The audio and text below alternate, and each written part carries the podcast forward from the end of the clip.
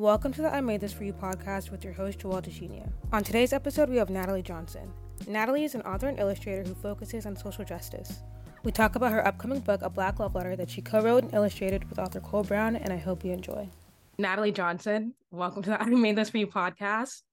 You're coming out with a book next month. Can you tell us a little bit more about that and how you came up with A Black Love Letter? Sure. Thank you so much for having me. I'm super excited to be here.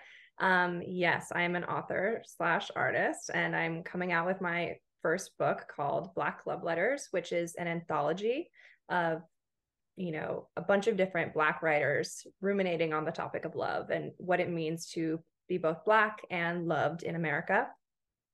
And i came up with the idea initially in the spring of 2020 when the world felt like it was on fire um, during this profound moment of social isolation um, and social upheaval um, right after the death of george floyd um, we started seeing a wave of protests in New York where I was quarantining. Um, and I had this moment of like, I need to do something.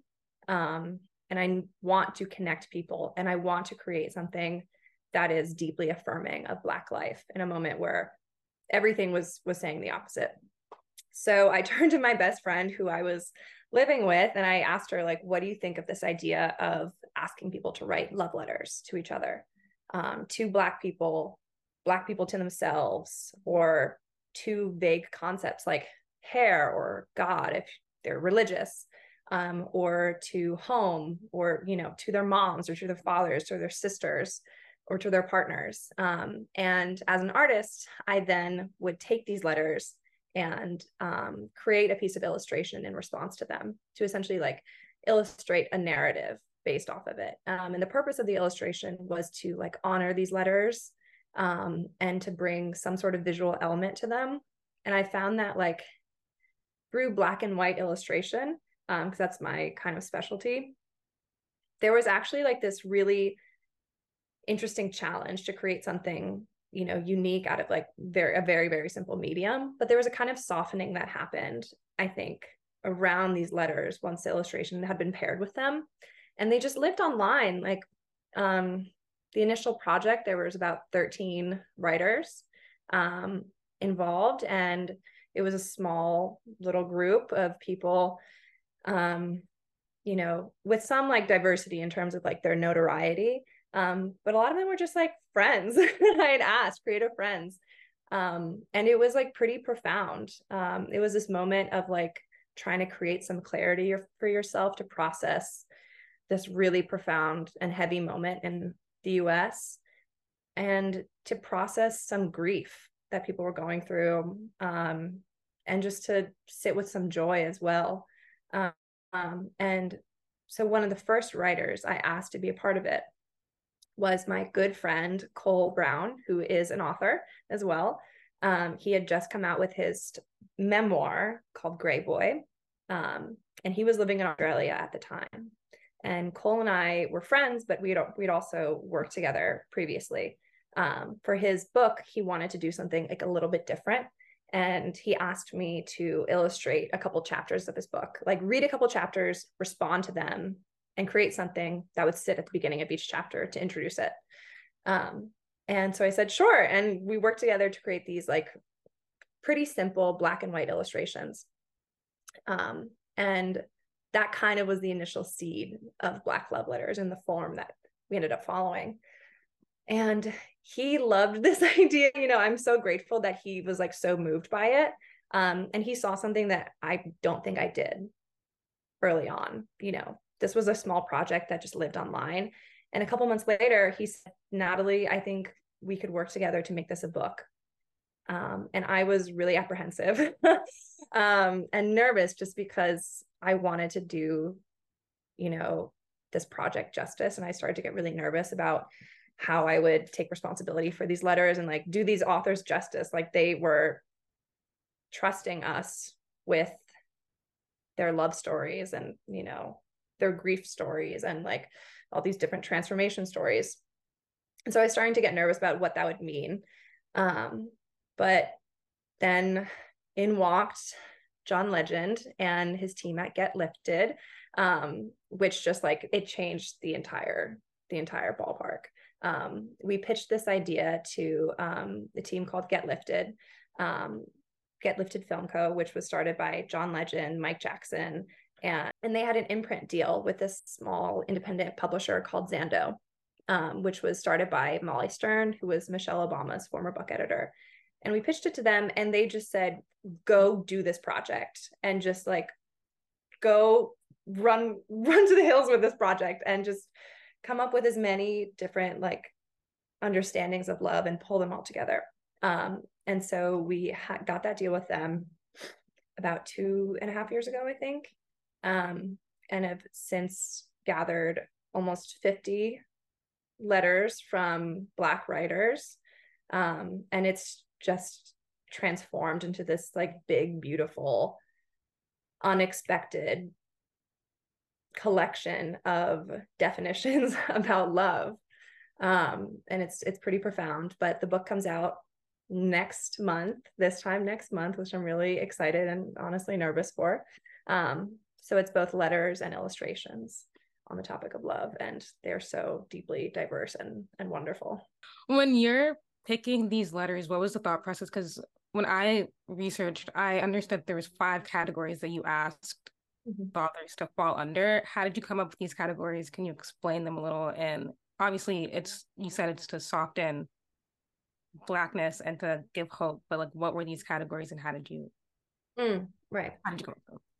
Yeah, I I do have to credit my partner Cole in creating these categories. We knew that we wanted to organize the book um, in a certain way. Um, and we wanted there to be themes. Um, and it was his idea to break the book up into the themes of awe, care, gr- loss, transformation. Um, yes, those are the those are the themes. just, I'm like, mm-hmm. um, just making sure. Uh, and we landed with those because they were broad enough um, where any of these letters could be a combination of these themes, right? Like my father, who actually participated in the book, wrote about um, my grandmother who has been suffering from dementia for the past like 15 years. Um, and that letter was definitely about the loss of her memory, but it was also a letter that showed deep care for his mother um, and for his children.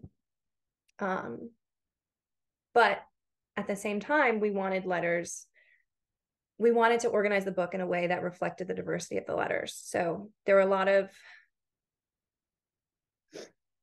there were a lot of reckonings in the book, I would say, um, that ended up falling under the category of like some sort of transformation. You are not the same as you know when you began writing this letter.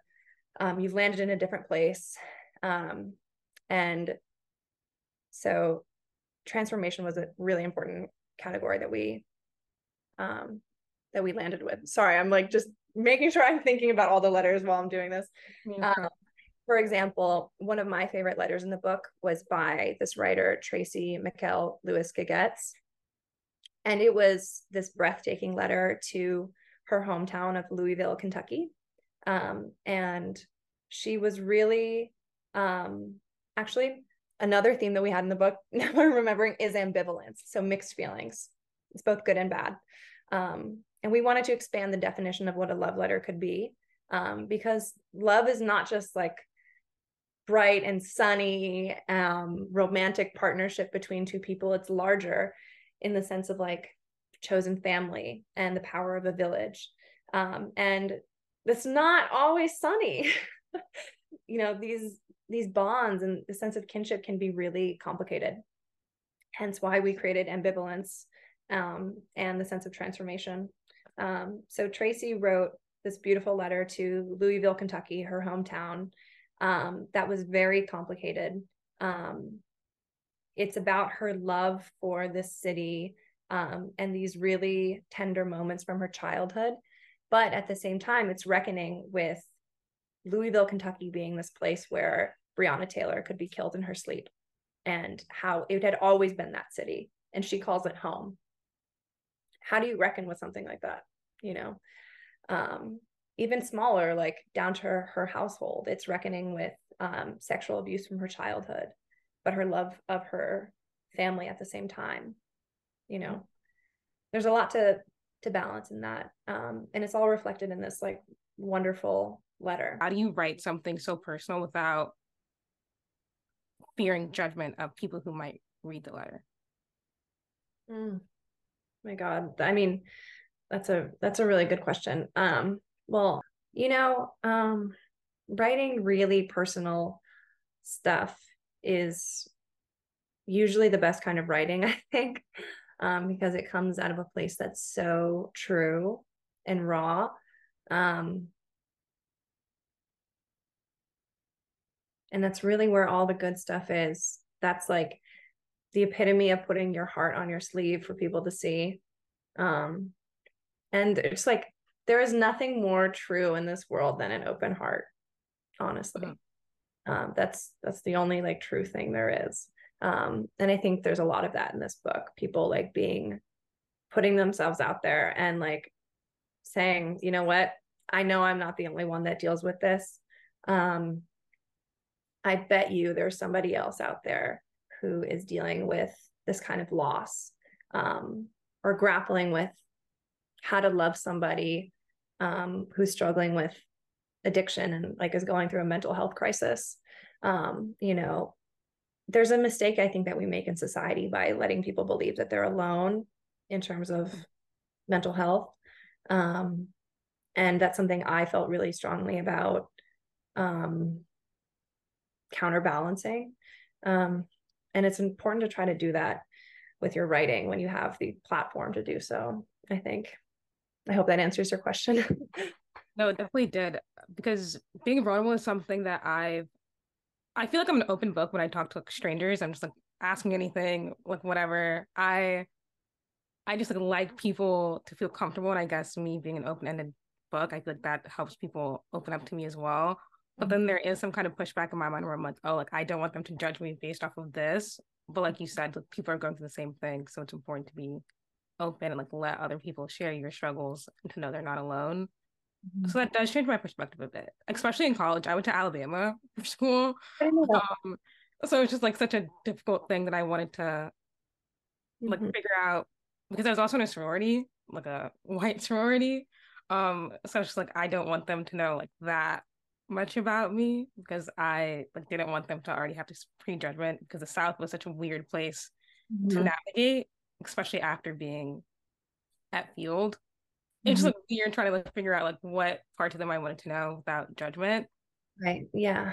Do you think like what you said is important about having people yeah. being able to like relate to you and realizing that they're not alone. So yeah, and there's a there's a definite like racial component to what you're saying too. I think that there is um a unique pressure that's placed on black people that like if you know, we look bad, we look bad, quote unquote, then the entire race looks bad, you know? And that's that's a struggle that's uniquely ours. Um, but this book was really for black people to be vulnerable. So it was important to like, you know, heart on the sleeve, let it all hang out. But you mentioned your favorite letter and how that was kind of like a sad letter. Do you have a letter that you like to look back on that's I don't want to say happier because I feel like that takes away from the other letter, but you have like a more uplifting letter, I guess, that you're proud of that's in the book. Oh my God. Um, I am like so enamored with all of these letters, to be honest. Mm-hmm. Um, and there are a lot of letters that are like pure joy. Um, if I had to name one, I think Morgan Jerkins, who is a writer, wrote this letter to Egypt, which was really interesting. Um, it was definitely like a letter about herself, and it was like her joy of traveling alone um, to this ancient city, um, and how she had this long love of Egypt, and she always wanted to go.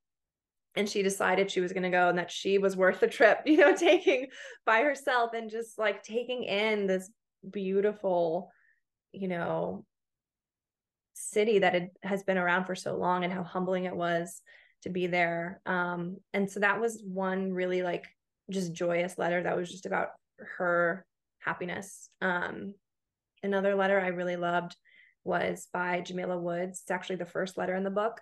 The mm. poet and singer Jamila Woods um, wrote a letter to her grandmother, um, who she called her muse, which was very sweet. She was like, You are very much at the center of all of my inspiration in my career, um, which I just, that was really wonderful. The letter is like half poetry, half, um, you know, written address.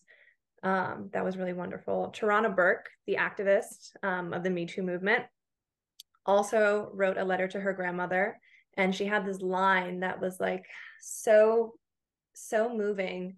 Um, she said that, like, when a grandmother, when a Black grandmother dies, it's like a library falls down or a library burns down, essentially, you know, like all this knowledge and storytelling that is passed down um, through these women, you know, they carry so much information of our history. Um, and she was talking about her grandmother, and she said, like, all 80, eight, all 80 years of your life mattered. And I was like, oh, just the way she put it is just great. So there's there's a lot of stuff in this book that, you know, it's both hard to get through, I think, but it's mostly joyous. You know, it's mostly like soft places to land. Yeah. Um when you're done with a book like this, and you said it was a two, three year process, how do you move on from that book or how do you learn how to put that in the not back of your mind because obviously you're proud of the work but how do you just learn to wait because i feel like the waiting period probably has to be really tough because you just like want to see the product now but what's the process of making the book and then your thoughts after it and then seeing it actually mm-hmm. come to be real on like your first time holding the book. Can you tell us a little bit more about that and like what you felt like? Sure. Um, so I think we officially like finished the book um early spring, I would say. Um, so there was like an editing process afterwards, and we worked with like this really amazing team at Zando. Um, and uh I think the last letter we pulled into the book was like in February or so, I want to say. Um, and then there's like a copy editing period, obviously, um, and just like rereading and rereading and rereading and or- organizing the flow of the book. Um, and then at some point, you have like a final date where it's like, you can't touch it anymore. Don't try to change anything. And it's actually a bit scary um, to know that, like, after this, it's done. You cannot touch this anymore. Um, this is, this book is closed, truly. um, and that was like a bit scary um, because I was like, oh my God, our work is done here. Like, I hope, I hope I'm like crossing my fingers. I'm praying that there's, there are no mistakes, there are no spelling mistakes. There, you know, we got everyone's letter in and that like we've done their letters justice by how they're organized and, and edited a bit. So, you know, uh, to actually hold the book in my hands this past week was like a bit terrifying because I was like, I hope that these contributors feel like we did their letters justice. Um, and I'm terrified of what people are going to, you know, how people are going to react to reading this thing um, because I've just been looking at it for so long um, that I'm like, I don't know what other people are going to make of it. Um, but also just like really amazed. I've never seen that many of my illustrations together like that, anyways. Um, so that was both like, you know, a big career moment for me. Um, but it was just so crazy to hold this thing I've been working on for three years in my hand. You know, like contained in those pages was like a lot of a lot of labor. So mm-hmm. wild. to talk more about your art, can you tell us more about you as an artist? You told us a little bit more about your medium, but when did you realize that art was your thing and that you were actually good at it because I feel like everyone says anyone can be an artist. It's just how you view things. Hmm. Um, that's a good question. I think that I started to develop the style that I I still have while I was in high school, like at Field. Um, I did black and white photography with Karen um, and darkroom photography, and I had this moment where I was creating all of these um, negatives that would essentially like go over um, a de- I think it was called a developer um, essentially to like create illustrations on top of a photo, like create this other layer and like play with light um, and negative space and see how they interact with each other. Um, and I was just like doing that for like a couple months. And I was like, I think I like illustration. Like, I think I'm, I think I'm a little bit more obsessed with this like black and white illustration thing than, and I'm way more enamored with that than I am with like photography. Um, and at one point I did this project where I projected these illustrations illustrations I did onto um, a whiteboard and like had people walk through them and like take photos of them doing that. And I just like loved looking at how these lines moved and interacted with their, you know, their bodies and their shadows. Um, and so I got to be really obsessed with that. And I took that with me when I went to college um, in California. And there were there was a, a real culture of like campus protest, I think, where I went to school, also a very liberal, progressive place in Claremont, California. Um, and I started doing a lot of protest art um, and in this like black and white style. And it was very like politically informed. Um, and I started to get really interested in playing with the concept of race. So I started by drawing like um, black people um, with these like very sharp, jagged lines um, to denote you know race um, and i thought it was like an interesting idea to play with black and white. I'm biracial i'm both black and white and to put those together and watch how this like really interesting composition comes to life. Um, so i started playing with that more and getting really interested in like all the different ways you can just play with black and white. Um, and so that's where my style started to get started to really form. Um, and after college, I went to MSNBC.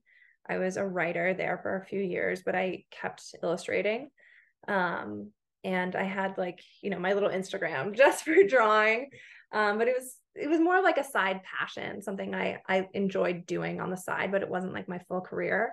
Um, and I had this art show um, a few years ago, like before the pandemic began, where I just like wanted to have my friends and family around for this like big collection of stuff that I had done over the years and just to look at it look at it and be in this like this black and white room and just to watch people walk around in it. I thought it was really cool.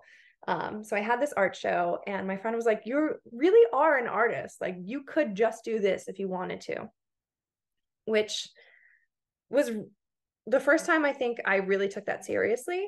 Um, and then the pandemic happened and i needed to like really ground myself in something so i turned back to illustration. Um and i was like you know what? The world is changing. People don't just have one job anymore. They wear many hats.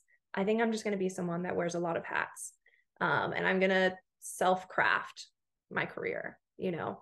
Uh i'm just going to have a, a hyphenated complicated chaotic brand, I guess. Um, and so then I started working with Cole um, for his book. And I was like, you know what? I think I'm going to do this. Like, I'm just going to keep finding a way to make art a part of my life. Um, and yeah, the rest is is history right now. I hope you enjoyed today's episode with Natalie Johnson. A Black Love Letter officially comes out October 24th, but if you want to pre-order it now, I'm going to put links in the description.